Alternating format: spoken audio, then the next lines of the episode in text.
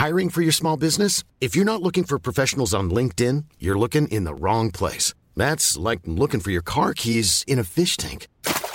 LinkedIn helps you hire professionals you can't find anywhere else, even those who aren't actively searching for a new job but might be open to the perfect role. In a given month, over 70% of LinkedIn users don't even visit other leading job sites. So start looking in the right place. With LinkedIn, you can hire professionals like a professional. Post your free job on linkedin.com slash people today. Cada noche, los expertos se reúnen para debatir los temas que hacen historia en una mesa de análisis distinta. Aquí las entrevistas con los personajes y líderes de opinión, junto al análisis profundo de los temas trascendentes. Alfredo Ceja conduce un programa de Frente en Jalisco por el 100.3 de FM. Iniciamos.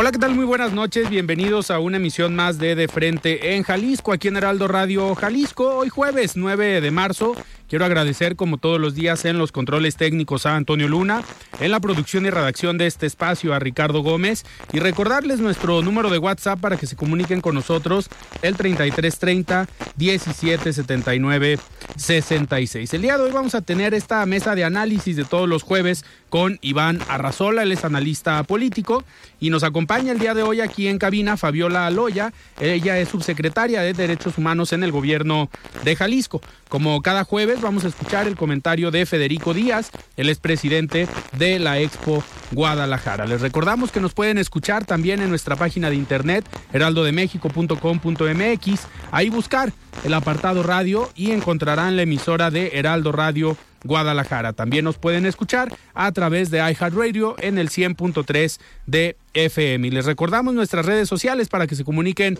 con nosotros. Me encuentran en Twitter como arroba Alfredo y en Facebook como Alfredo Ceja. Y también les recordamos que ya contamos con el podcast de De Frente en Jalisco, donde podrán escuchar todas las entrevistas. El análisis de Frente en Jalisco.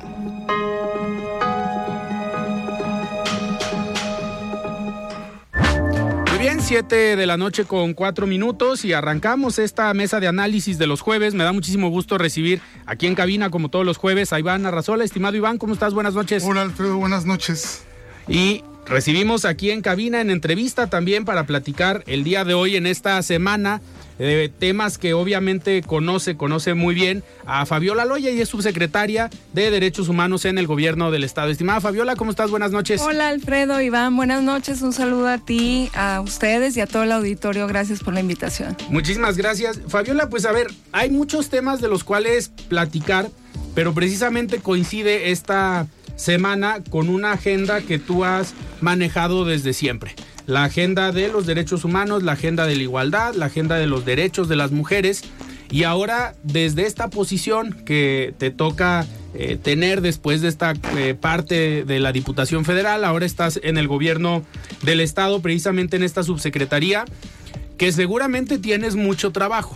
Pero eh, esta semana yo creo que es especial por la dinámica del trabajo que tienes, pero también por la agenda que siempre has manejado. Así es, Alfredo. Mira, los derechos humanos eh, no son derechos humanos sino nosotros las mujeres. ¿No? Hay que decirlo así, desde la subsecretaría trabajamos de forma transversal en ese, en, este, eh, en, teniendo todo un programa eh, transversal donde trabajamos de manera estratégica con todas las dependencias precisamente para el fortalecimiento de los derechos humanos de las mujeres. Ahí en la Subsecretaría de Derechos Humanos estamos, eh, una de las eh, principales actividades que tiene misiones que tiene regir la política pública en el gobierno del Estado con el enfoque de derechos humanos. Y hoy en esta semana eh, pues a mí me complace eh, platicarte y compartirte en el marco del 8M, pues que nuestros programas también van con el enfoque eh, de género. en la subsecretaría también tenemos direcciones, áreas que están enfocadas a los grupos históricamente vulnerables. ¿Quiénes son estos, Alfredo, Iván? Son los pueblos originarios, ¿no? Son las personas de la diversidad sexual, aquellas juventudes que se encuentran en riesgo o en conflicto con la ley, niñas, niños y adolescentes que, que pues son nuestro principal, digamos, motivo porque hoy son el presente de, de nuestro estado y de nuestro país. También las personas que se encuentran en movilidad humana, eh, aquellas personas migrantes. Decirte que en cada una y las personas que tienen alguna discapacidad. En cada una de las áreas tenemos programas que van enfocados y eh, eh, con perspectiva de derechos humanos, pero también con perspectiva de género y voy a poner un ejemplo. En la dirección de inclusión tenemos programas con los que trabajamos con las asociaciones civiles y hoy por hoy para el fortalecimiento y el adelanto de los derechos de las personas con discapacidad, hoy por hoy este año se les va a reconocer eh, vamos a empujar con este programa, son casi 5 millones de pesos que van para las asociaciones civiles que van acuerpando a las mujeres eh, y, a eh, mujeres y hombres que tienen alguna discapacidad y hay que decirlo también dentro del marco de una política pública de inclusión que tiene el gobierno del estado hoy vamos a enfocar a los cuidados, aquellas personas que son cuidadoras. Y esas personas que son cuidadoras, sabemos que por, porque históricamente así ha sido, las mujeres hemos sido eh, vistas y, en, y encuadradas, digamos, en el sistema de cuidados, en la, en la crianza. Entonces, vamos a fortalecer a aquellas mujeres que estén cuidando a las personas eh, con una que tengan una un familiar con algún tipo de discapacidad. Que ya hay trabajo en este sentido también desde el legislativo. Ya hay trabajo, ya se reconoció a nivel estatal y a nivel nacional. A mí me tocó en la legislatura federal, en la pasada, que se reconociera el derecho al cuidado en la Constitución hoy ya es una realidad en Jalisco también. Y también decirte que estamos trabajando de, la mano con la Secretaría de Asistencia Social, es la parte transversal que te digo, es donde trabajamos, porque también ellos cuentan con esos apoyos para reconocer el derecho al cuidado de esas personas que tienen una, una, eh, un familiar con algún tipo de discapacidad. En, en la parte de movilidad humana, pues las mujeres no somos ajenas al, a la parte de, de estarnos eh, trasladando y cambiando y, y, buscando nuevas oportunidades. Ahí eh, lanzamos una estrategia que va eh, precisamente para incorporar los derechos de aquellas mujeres y hombres que lleguen a nuestro estado a trabajar, que decidan quedarse, que no solamente están de paso, sino que deciden quedarse aquí, lo, la llevamos de la mano con diferentes sindicatos, en este caso con Sumate Croc. Y el primer ejercicio que hicimos precisamente con, con, eh, con el sindicato y con las empresas que son de Berry, de Chile, de diferentes eh, em, productos del campo. Productos del campo, así es, eh, lo echamos a andar con las mujeres. Okay. Entonces ahí también lleva la perspectiva de género. También en la parte de, diversidad sexual estamos trabajando por las mujeres trans que también han sido invisibilizadas y discriminadas. Y hoy por hoy, ahí mismo en la subsecretaría, compartirte, Alfredo, que estamos este año trabajando por una unidad para la atención de víctimas de discriminación, que no es más que una unidad que va a crear la, los protocolos, va a crear todo el proceso para, de forma transversal, precisamente, no solamente capacitar, porque ya lo hemos hecho desde las diferentes direcciones, sino también eh, trabajar con las dependencias para que dentro del gobierno y hacia afuera podamos tener protocolos de atención a estos grupos históricamente vulnerables. Eh, Fabiola, en este trabajo transversal, tanto en capacitaciones hacia allá iba mi siguiente pregunta, trabajan de la mano con Secretaría de Educación, la misma Fiscalía o la Secretaría de Seguridad eh, Pública, la Secretaría de Igualdad Sustantiva.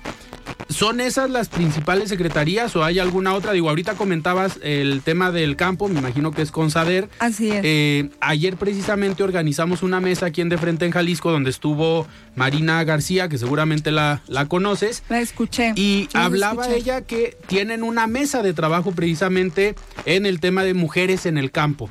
Entonces, eh, ¿hay alguna otra secretaría con la que trabajes, aparte de las capacitaciones hacia el personal, sino la atención hacia afuera, aparte de las que mencioné? Pues aquí lo que estamos trabajando nosotros en el gobierno del estado y tú has dado cuenta de eso en diferentes programas, Alfredo, trabajamos en- bajo el esquema de gobernanza. ¿Qué significa esto? Que trabajamos gobierno del estado, trabajamos sociedad civil, trabajamos con la iniciativa privada en donde precisamente hacemos un trabajo interdisciplinario en el que va enfocado precisamente a, a aquellas personas que necesitan salir de condiciones de vulnerabilidad y también fortalecer aquellas empresas porque hace falta mucha mano de obra también en nuestro estado. Entonces, eh, eh, buscando precisamente con esa perspectiva de derechos humanos dignificar la vida de esas personas, garantizándoles y protegiéndoles todos, eh, todos sus derechos. Decirte también que estamos trabajando con CIPINA, con el Sistema de Protección para Niñas y Niños y Adolescentes en Jalisco, con el primer programa estatal, precisamente para proteger los derechos de, este, de esta población de una manera transversal con 52 dependen 59 dependencias del gobierno con subcomisiones que van precisamente con acciones directas. ¿Y a dónde voy con todo esto, eh, Alfredo? Hace, eh, nosotros tenemos un anexo transversal de derechos humanos, que esto no es más que ese documento que engloba o que aglutina todas las políticas públicas que van con el enfoque de derechos humanos o aquellas acciones. Hoy por hoy estamos trabajando para dejar un documento que se llame Plan Estatal de Derechos Humanos, que abrace la sociedad bajo el esquema este de gobernanza y que pueda quedar abrazado por, eh, por todas y por todos de, ese, de, de la manera en la que hemos trabajado, trabajado, que sea el piso y no el techo para las siguientes administraciones, que se les dé continuidad a cada una de esas acciones. Hoy por hoy tenemos 232 acciones directas en materia de derechos humanos de manera transversal en todas las en todas las dependencias. Tenemos este año con respecto al 2022, si no me equivoco, en el presupuesto del gobierno del estado tenemos hoy un 26% más en esas acciones. ¿Qué significa esto? El año pasado fueron 36 mil millones de pesos enfocadas a esas, a esas acciones directas. Hoy tenemos 42 mil millones de pesos que van enfocados directamente a acciones eh, eh, que, que van a beneficiar, a proteger y garantizar los derechos de las y los jaliscienses. También en la, en la subsecretaría, Alfredo, decirte que también eh, con el apoyo del gobernador, desde que me invitó a trabajar hace un año y, medio ya casi, eh, él con ese compromiso ha tenido la disposición y la apertura de escuchar los programas y poder poder ver hacia dónde queremos llegar. Precisamente quisiéramos en algún momento no tener estos grupos que son vulnerables históricamente como eh, pueblos originarios y ha tenido eh, esa, esa disposición el gobernador de poder eh, aumentar el presupuesto también en la subsecretaría. De- desde que una servidora está al día de hoy, del 22 al 23, pues ha aumentado eh, un 26% también el, el presupuesto de la subsecretaría. Pueblos originarios es muy importante compartirte lo que estamos haciendo porque la gente tiene que saber que el mayor rezago educativo está con ellos. Y eh, nosotros eh, implementamos un programa y lo echamos a andar y llegamos a todos los rincones en el 2022 del estado de Jalisco, a todas las comunidades, desde la Comisión Estatal Indígena y el mismo despacho de la subsecretaría con becas para, para mujeres y hombres que que estén en media superior y en superior eh, con un apoyo en, en efectivo para que ellas puedan ayudarse durante todo el año escolar o el ciclo escolar, que eh, pues son dos periodos en diferentes, en diferentes años con ayuda de transporte o con material y demás para que puedan acceder desde, sus comunidades precisamente a este derecho tan importante que es la educación. 1.500 eh, personas fueron eh, acreedoras a esta beca el año pasado. Son 15 millones de pesos que están destinados desde la subsecretaría para esa acción. Perfecto. Iván, adelante. Gracias, Alfredo. Subsecretaria Loya, buenas noches. Un gusto tener aquí. Iván. Eh, el trabajo que hace esta subsecretaría es muy grande, atiende una multiplicidad de áreas que es un trabajo titánico. Hay temas que son sin duda más sensibles y este tema de la, de la seguridad pues sin duda es, es algo que también sale a relucir esta semana del, del, 8M. Eh, en el caso específico del tema de las desapariciones y la, eh, el apoyo que se les da a las familias de, estos, eh, de estas personas que una buena parte de, la lucha pues, está encabezada por mujeres, ¿Cómo, cómo, apoya, ¿Cómo apoya la subsecretaría este trabajo? Bueno, primero que nada decirte que existe una estrategia y es un tema que duele no solo a Jalisco, sino a México. Existe una estrategia que se llama Estamos Buscando, donde estamos diferentes áreas del gobierno trabajando de manera transversal. Las principales son las cuatro áreas que marca la ley eh, estatal y la ley general para la atención eh, de personas eh, desaparecidas son, es la Comisión de Víctimas, la Comisión de Búsqueda, el Instituto Jalisciense de Ciencias Forenses y la Fiscalía. Esas cuatro áreas están trabajando de manera coordinada, pegada a lo que dice la normativa y hoy por hoy también los instrumentos internacionales y han estado fortalecidas también año con año. Este año, si no me equivoco, el 49% en la Comisión de Búsqueda y un 42%, por ahí lo tengo en una hoja eh, claramente, eh, un 42% en la Comisión de Víctimas. También desde la Subsecretaría estamos trabajando en el diseño de un programa piloto para atender a estas familias. Esto no significa que las demás dependencias no las atiendan. Estamos trabajando de manera transversal desde esas cuatro áreas, atendiendo a las familias en su eh, caminar, en su andar por la búsqueda, pero estamos desarrollando también un programa en el que hoy por hoy pueda quedar institucionalizado que se le dé acompañamiento a las familias que ya se les ha venido dando desde diferentes instancias. Sin embargo, hay una mesa instalada. Anunciamos hace eh, por ahí de junio el reforzamiento a esta estrategia de Estamos Buscando, donde ya entra la subsecretaría para precisamente el diseño y atender a estas mujeres, porque la mayoría, también hay que decirlo, son madres, hermanas, esposas que están eh, buscando. Mientras ellas pasan por ese proceso, nosotros buscar que la familia eh, siga con una integración y que no en ese proceso de búsqueda exista una desintegración precisamente por estar buscando. Entonces, eh, estos programas, este programa tiene que ser un programa y lo, y lo llevamos acompañado de expertos en la materia y por eso digo piloto, porque no podemos decir hoy por hoy que está echado a andar, porque se necesitan trajes a la, a la medida, Iván. No es mm, el contexto en el que, en el que vive una familia. Eh, con una víctima de desaparición eh, no es la misma a la que vive otra familia. Eh, simplemente los componentes dentro de, la, de las familias son totalmente diferentes las características. Entonces hay que buscar una forma como el programa de víctimas a hijos e hijas víctimas de feminicidios. Tenemos que buscar también esos trajes a la medida con ellas, pero estamos trabajando para ellas y por ellas.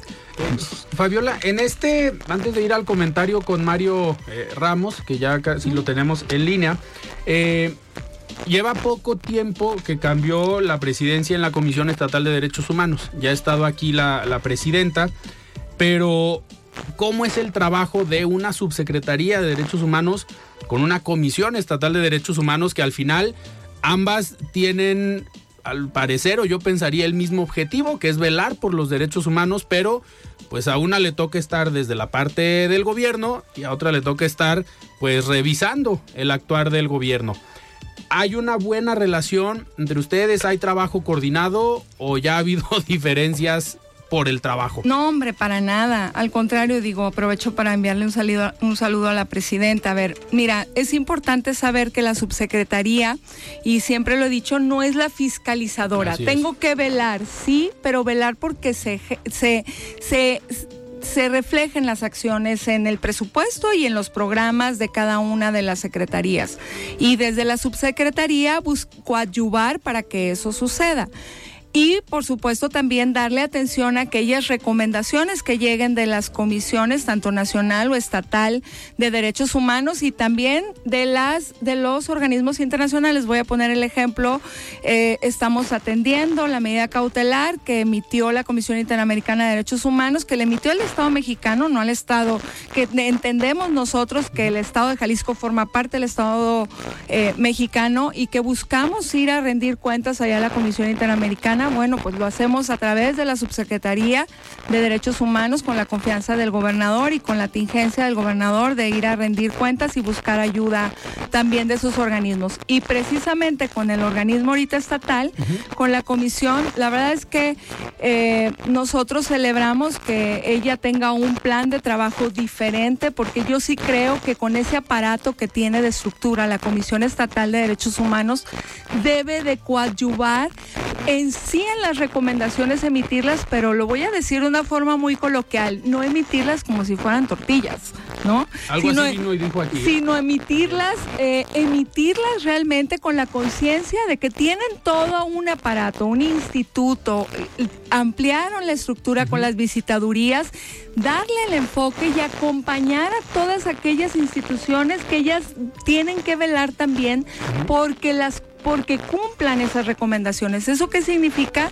No significa que somos las grandes amigas, significa que tenemos que trabajar porque tenemos los mismos objetivos, velar por los derechos humanos de las y los jaliscienses y tenemos que trabajar coordinadas para poder que las instituciones cumplan con esa recomendación y poder así eh, no solamente proteger, garantizar, sino que haya también en ese proceso una garantía de no repetición en las instituciones. Entonces, yo creo que si aquí unimos esfuerzos, podemos eh, dar mejores resultados para las y los jaliscienses. Perfecto.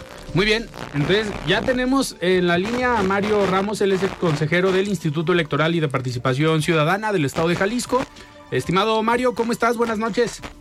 Hola, buenas, buenas noches, Alfredo. Un saludo a ti y a todo el auditorio del Heraldo Radio. Muchas gracias. Pues bien, ayer cientos de miles de mujeres inundaron las calles de ciudades y municipios del país en la legítima exigencia de justicia y el respeto de sus derechos humanos.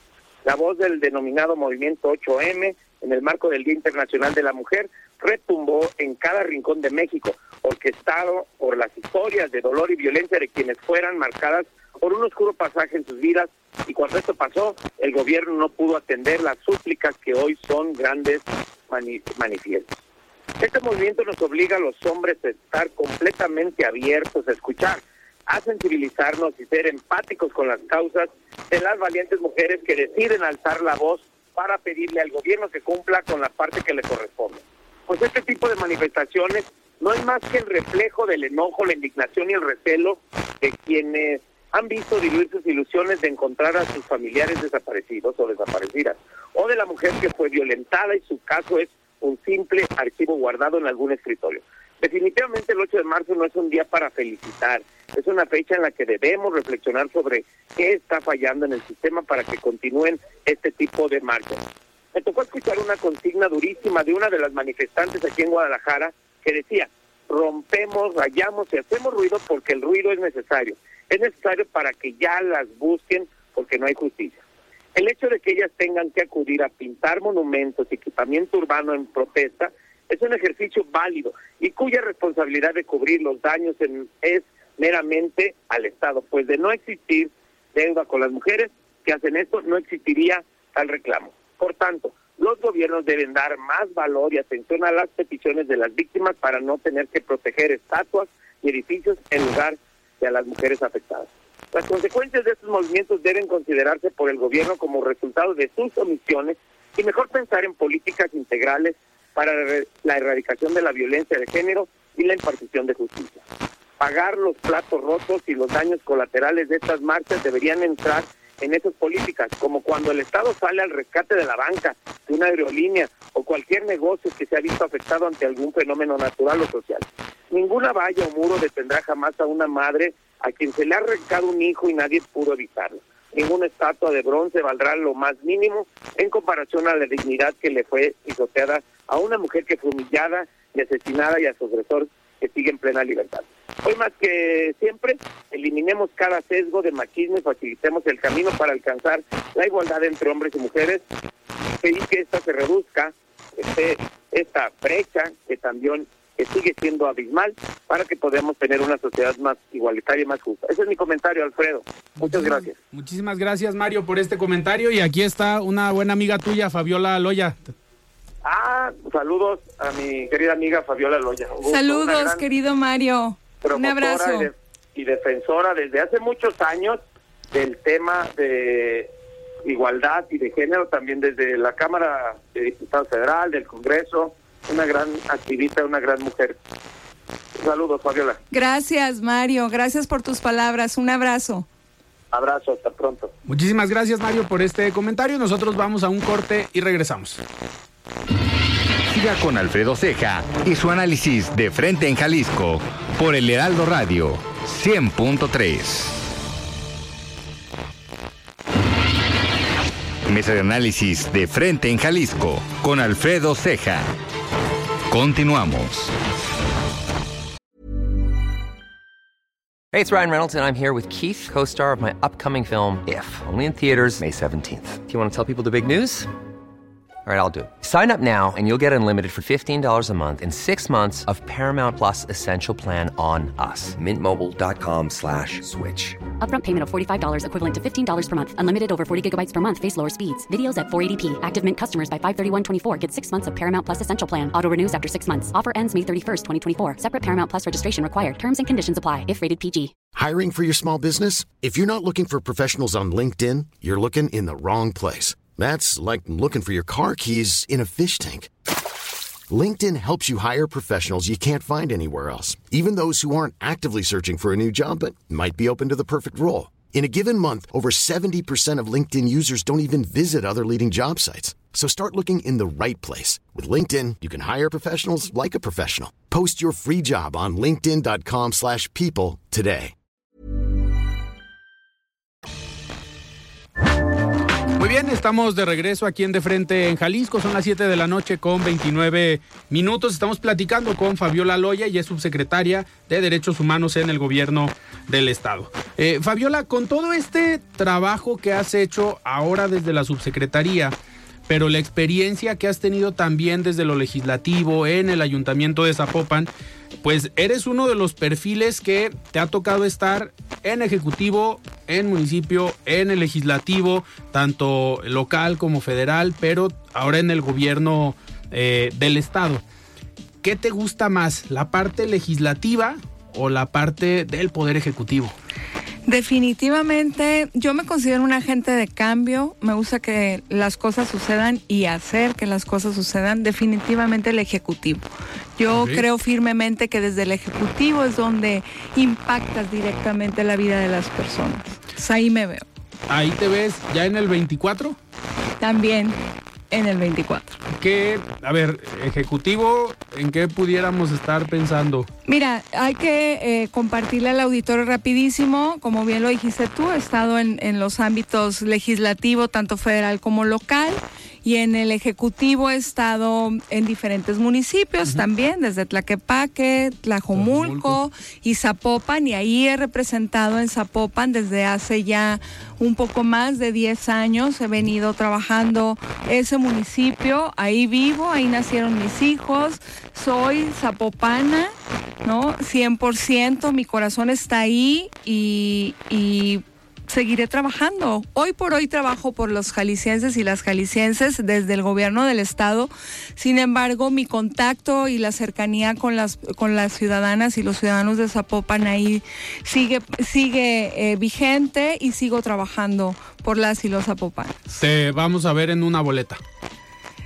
Seguramente. Vamos a buscar, digo, tú sabes que yo vengo de un proyecto político y con esa trayectoria que muy rápida la menciono, eh, la pongo al servicio del proyecto político también. Eh, trabajamos en lo colectivo, sin embargo, creo que uno, como cuando va creciendo con la edad, ¿no? Va sabiendo qué es lo que quieres y te vas enfocando y pues bueno, ahí está, eh, digamos, mi, mi mano levantada eh, para, para poder en su momento estar eh, dirigiendo trabajos ahí en Zapopan. Perfecto.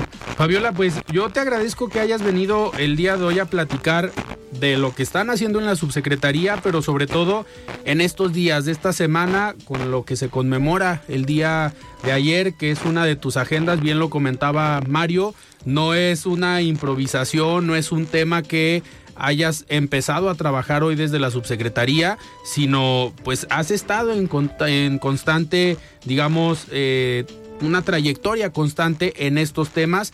También una parte importante que hay que reconocer, esta relación con las mujeres empresarias, eh, que no es un sector sencillo, pero que lo conoces bastante bien. Son muchos años ya trabajando por eh, y para eh, las ciudadanas y los ciudadanos. He trabajado de la mano de, la, organización, de las organizaciones de la sociedad civil, nunca las he dejado. Mujeres empresarias, mujeres activistas, mujeres de, luchando por diferentes derechos.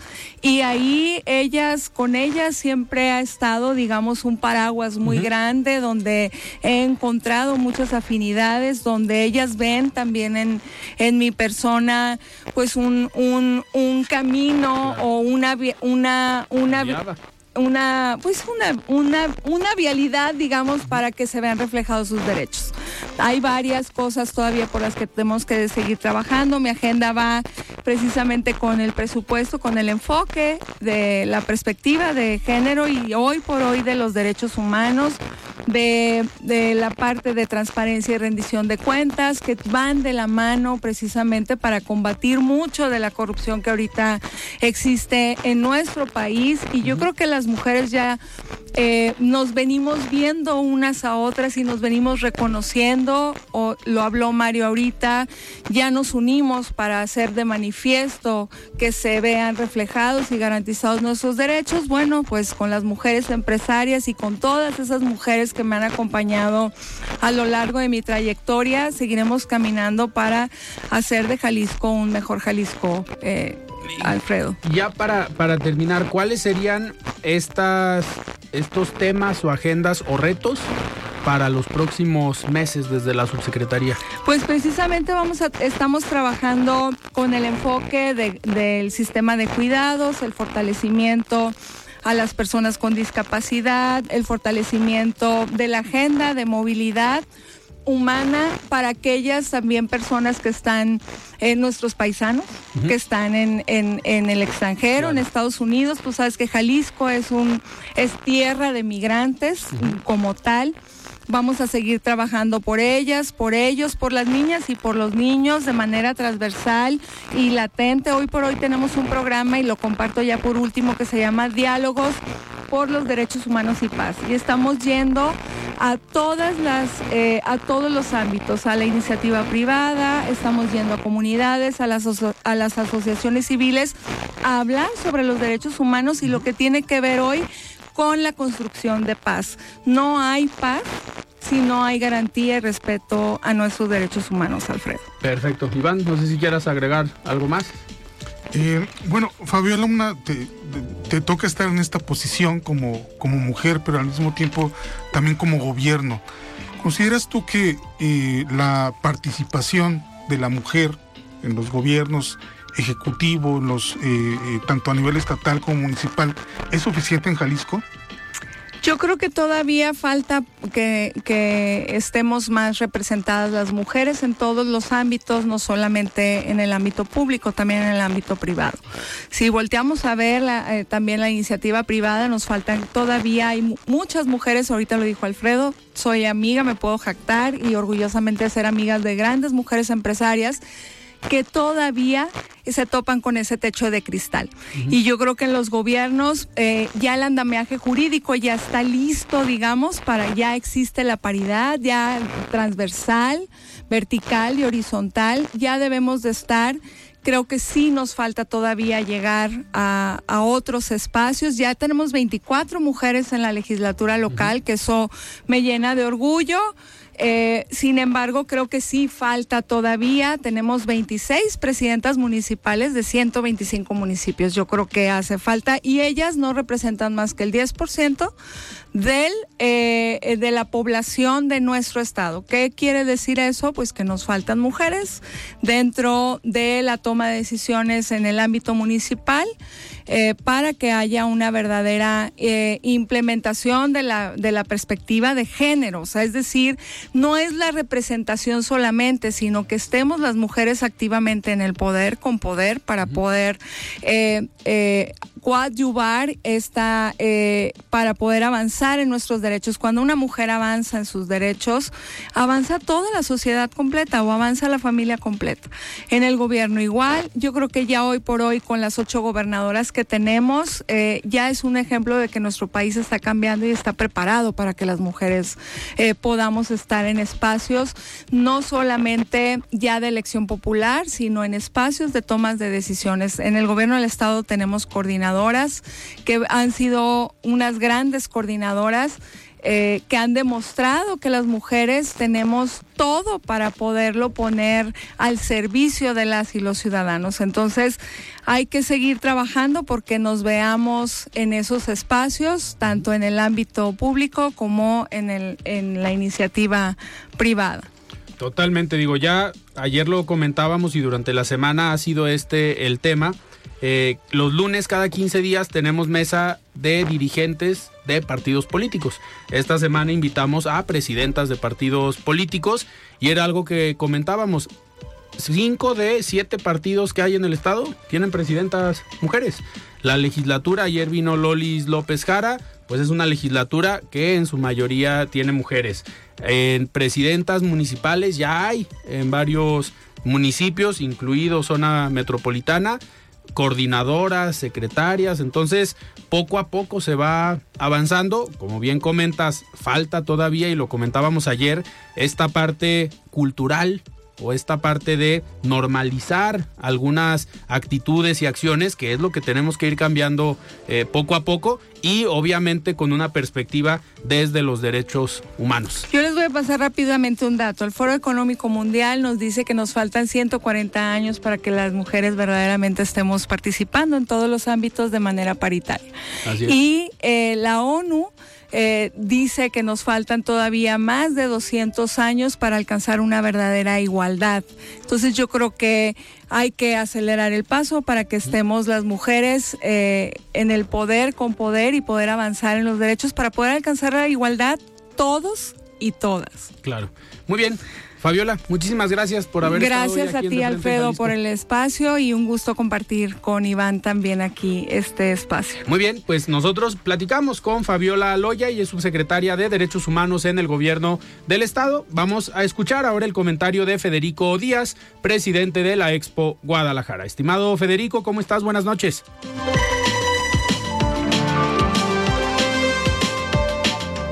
Muy buenas noches, Alfredo, para ti y las y los radioescuchas en De Frente en Jalisco. Es un gusto encontrarnos como cada semana en este espacio de opinión. Guadalajara es la ciudad de la innovación. Los que pertenecemos al ámbito empresarial, sin duda alguna, hemos contado con el impulso de una ciudad que lo tiene todo en el aspecto cultural y social, y que además es un gran motor para el ámbito tecnológico. En esta ocasión se busca posicionar a la metrópoli como la capital latinoamericana de las industrias creativas a través de la tercera convocatoria del programa Creativa GDL. Una iniciativa de incubación y aceleración de proyectos que cuentan con un enfoque en los aspectos de innovación digital. Para formar parte de Creativa GDL es necesario ser un estudiante, profesionista o freelance que esté trabajando en áreas digitales tales como animación, videojuegos, cinematografía o artes visuales. Además, es importante que a través de este proyecto se busque resolver alguna problemática en el ámbito social, cultural o económico. Los beneficios que recibirán son el acceso a espacios de trabajo colaborativo, conexión con asesores, consultores especializados en la industria creativa, talleres de negocio y habilidades blandas, vinculación con los actores relevantes en el sector, intercambios creativos, acercamiento a inversionistas, así como asesoría legal y de propiedad intelectual. La convocatoria se abrió el pasado 7 de marzo y se cerrará el próximo 8 de mayo.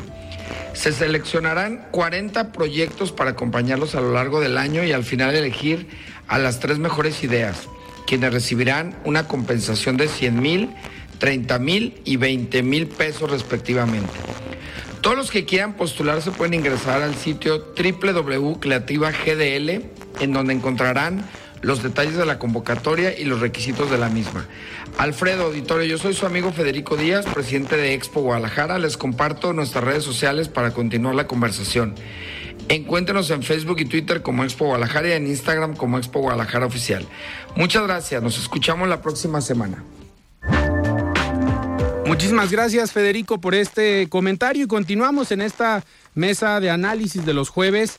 Iván, pues hay varios temas eh, para platicar el día de hoy. Uno, el que ha marcado la agenda esta semana, pues lo ocurrido en Tamaulipas, estos hechos donde primero se ve un video en redes sociales donde pues parecía una ejecución, pero al final llamó la atención porque se llevaron a las personas, pero la sorpresa fue cuando pues nos enteramos por parte del gobierno de Estados Unidos que pues daban una recompensa para quien diera información para encontrar a cuatro ciudadanos norteamericanos que habían cruzado a territorio mexicano. Todo indica que para tener una cirugía una de las eh, personas y pues pasan estos hechos lamentables porque pasan en México, pero eh, preocupantes y hasta cierto punto indignantes porque en menos de 48 horas los encontraron. Lamentablemente dos personas fallecidas, pero el actuar fue rápido. Pues mira, Alfredo, se pueden sacar varias lecciones a partir de, de este lamentable caso donde cuatro ciudadanos norteamericanos, una mujer, tres hombres eh, vienen de, de Carolina del Sur una primera, una versión, la versión que se maneja es que venían por un tema de una cirugía plástica, una liposucción que al parecer se, se, iba a hacer esta, esta mujer.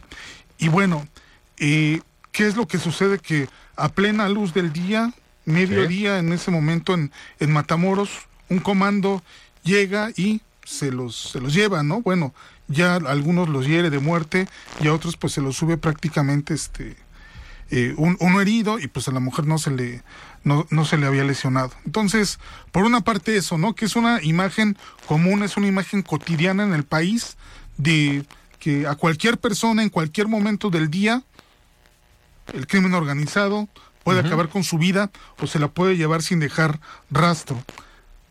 Eso habitual, ¿no? En México, tristemente. Sí.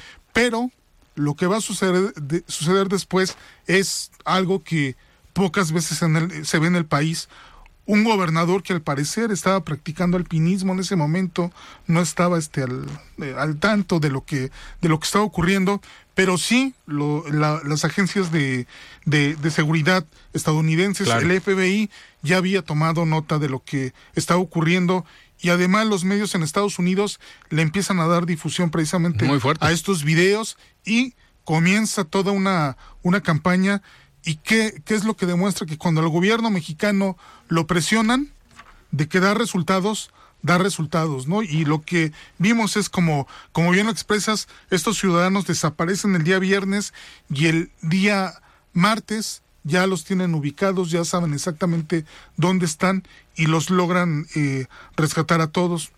El, el, presidente López Obrador va a decir que los medios estadounidenses, las grandes cadenas, uh -huh. ABC, CBS, son amarillistas, pero esa presión que, que le van a meter al gobierno mexicano es lo que hace que al final de cuentas aparezcan estas personas.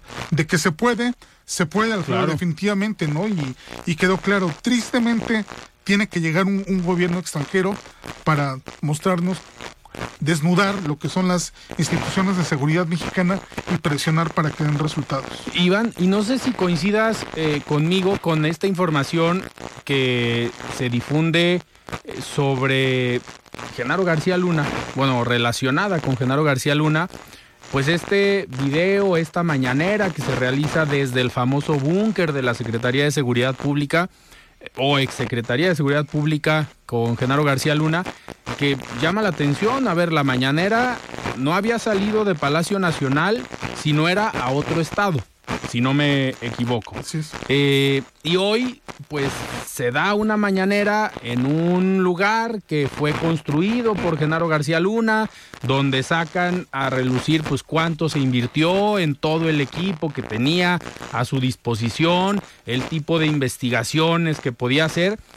Pero al final eso, ¿no crees que lo hace nada más para darle la vuelta al tema de Matamoros, darle la vuelta a esta presión, que al final el gobierno de México dice, pues ya los encontramos, ya se los llevaron a Estados Unidos y pues ya, hoy precisamente este grupo del crimen organizado, algo que tampoco se había visto, pues el mismo grupo parece que entrega a los responsables de lo sucedido pero el gobierno de México pareciera que ya le dio la vuelta a la página, como si ya estuviera todo aclarado y vamos a regresar otra vez a la narrativa, al discurso de Genaro García Luna, porque ese es el que nos conviene, de mantenerlo y seguir diciendo que la estrategia de Felipe Calderón era la mala, el personaje de Genaro García Luna era el malo. Ojo, no lo estoy eh, defendiendo, el señor está, bueno, no sentenciado, pero ya juzgado en Estados Unidos, hizo, cometió delitos y hoy está pagando por ello, pero es regresar desde el gobierno federal otra vez a ese discurso. ¿Crees que lo hayan aprovechado? Mira, son extrañas las coincidencias. Eh, en principio, cuando encuentran a estas cuatro personas, se encuentra también a una persona que los estaba cuidando, ¿no? Bueno, eso es algo muy raro entre todos los casos que se investigan en este país por eh, eh, asesinatos y sobre todo relacionados con, con, temas de crimen organizado, en este caso estos cuatro eh, ciudadanos norteamericanos Primero eso, luego esta parte de que se encuentran una serie de cuerpos a los cuales pues se les, de alguna forma, se les culpa y dices, estas personas fueron las que cometieron el, delito. Esta idea que, que, comparto contigo de que, a ver, vamos a tratar de solucionar el caso y vamos a tratarle de dar la vuelta a la página, pero hay quien puede decir, momentito, a ver, esto no es así tan sencillo de que podemos darte, darle la vuelta a la página así como así. Hay una presión muy fuerte por parte de fiscales, sobre todo de estados eh, republicanos, eh, de declarar a los grupos del crimen organizado eh, organizaciones terroristas. Lo mismo también hay legisladores. Hoy un legislador republicano cuestiona al, al presidente López Obrador por qué protege a los narcotraficantes. Es una declaración muy fuerte, ¿no? Obviamente López Obrador eh, responde mencionando no, no, vamos a aceptar ningún tipo de intervencionismo, no vamos a aceptar que ningún tipo de presión, pero evidentemente la presión está ahí y es evidente, es, es la lectura que, que se le puede dar. En este momento ya lo que se está jugando es, si tú no puedes tener control, seguridad sobre tu territorio, alguien más lo va a tener que hacer por ti, así que tú vas a escoger de qué manera quieres que se hagan las cosas. Que al final no se ha hablado todavía de intervención ni de que vaya a entrar el ejército o las corporaciones de Estados Unidos. A lo que lo que vemos hoy es apoyar, dar tecnología, asesorías, apoyo en investigación, pero no un tema operativo, que al final es algo que ya existía. En su momento, en el sexenio de Felipe Calderón, con la famosa iniciativa Mérida, el Senado mexicano en su momento se opuso a la participación de elementos de fuerzas eh, estadounidenses en territorio mexicano. Pero todo lo demás sí se aceptó y ahí está la iniciativa Mérida, que eran recursos, infraestructura, capacitación, inteligencia, nada más, no tareas operativas. Eso ya pasaba. ¿Qué pasó? Hoy el gobierno de México, desde hace algunos meses, pues no ha visto también esta participación de la inteligencia o apoyo por parte del gobierno de Estados Unidos. No sé, Iván, si sorprende también la respuesta del presidente de México hacia el Partido Republicano, porque pues hay elecciones en Estados Unidos uno de los contendientes republicanos es Donald Trump y el presidente hoy habló hasta de si siguen con esa postura, yo estaría dispuesto a hablar con los mexicanos o con los latinos en, en Estados Unidos para pedir que no voten por el Partido Republicano. ¿Cómo le caería esa declaración a Donald Trump, quien se dijo amigo, aunque doblegó al presidente? Mira, hay un asunto muy curioso aquí.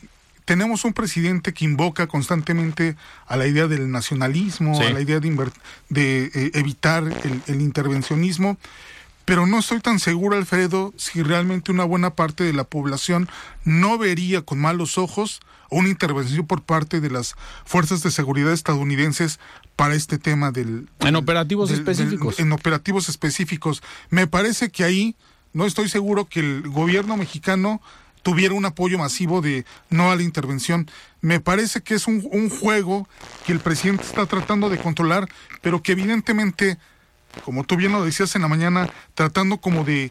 Eh, eh, el tema del control de daños, darle la vuelta a la página, pero esto es algo que si, si, se utiliza electoralmente en Estados Unidos, me parece que aquí también en México podría tener un eco, ¿no? Y no necesariamente en apoyo al, al gobierno mexicano, lo cual también de cierta forma es lamentable, pero es algo que se ha ganado pues por las omisiones por parte de la, de la autoridad, ¿no? La permisividad que se ha tenido en el discurso, este día de abrazos no balazos, ya en este momento se le está revirtiendo al, al presidente López Obrador, ¿no? Totalmente. Iván, nos quedan dos minutos antes de despedirnos y hay otro tema que esta semana ha sido nota. Movimiento Ciudadano no registrará candidatos en Estado de México y Coahuila. ¿A quién beneficia esta decisión?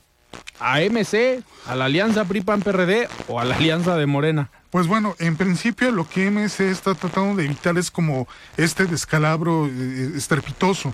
En el Estado de México me parece que el que no participe termina favoreciendo a Morena, ¿no? Finalmente, pues las dos fuerzas son de izquierda, MC una izquierda progresista, mientras que eh, en el caso de Morena, pues es una izquierda más de corte conservador, por así decirlo.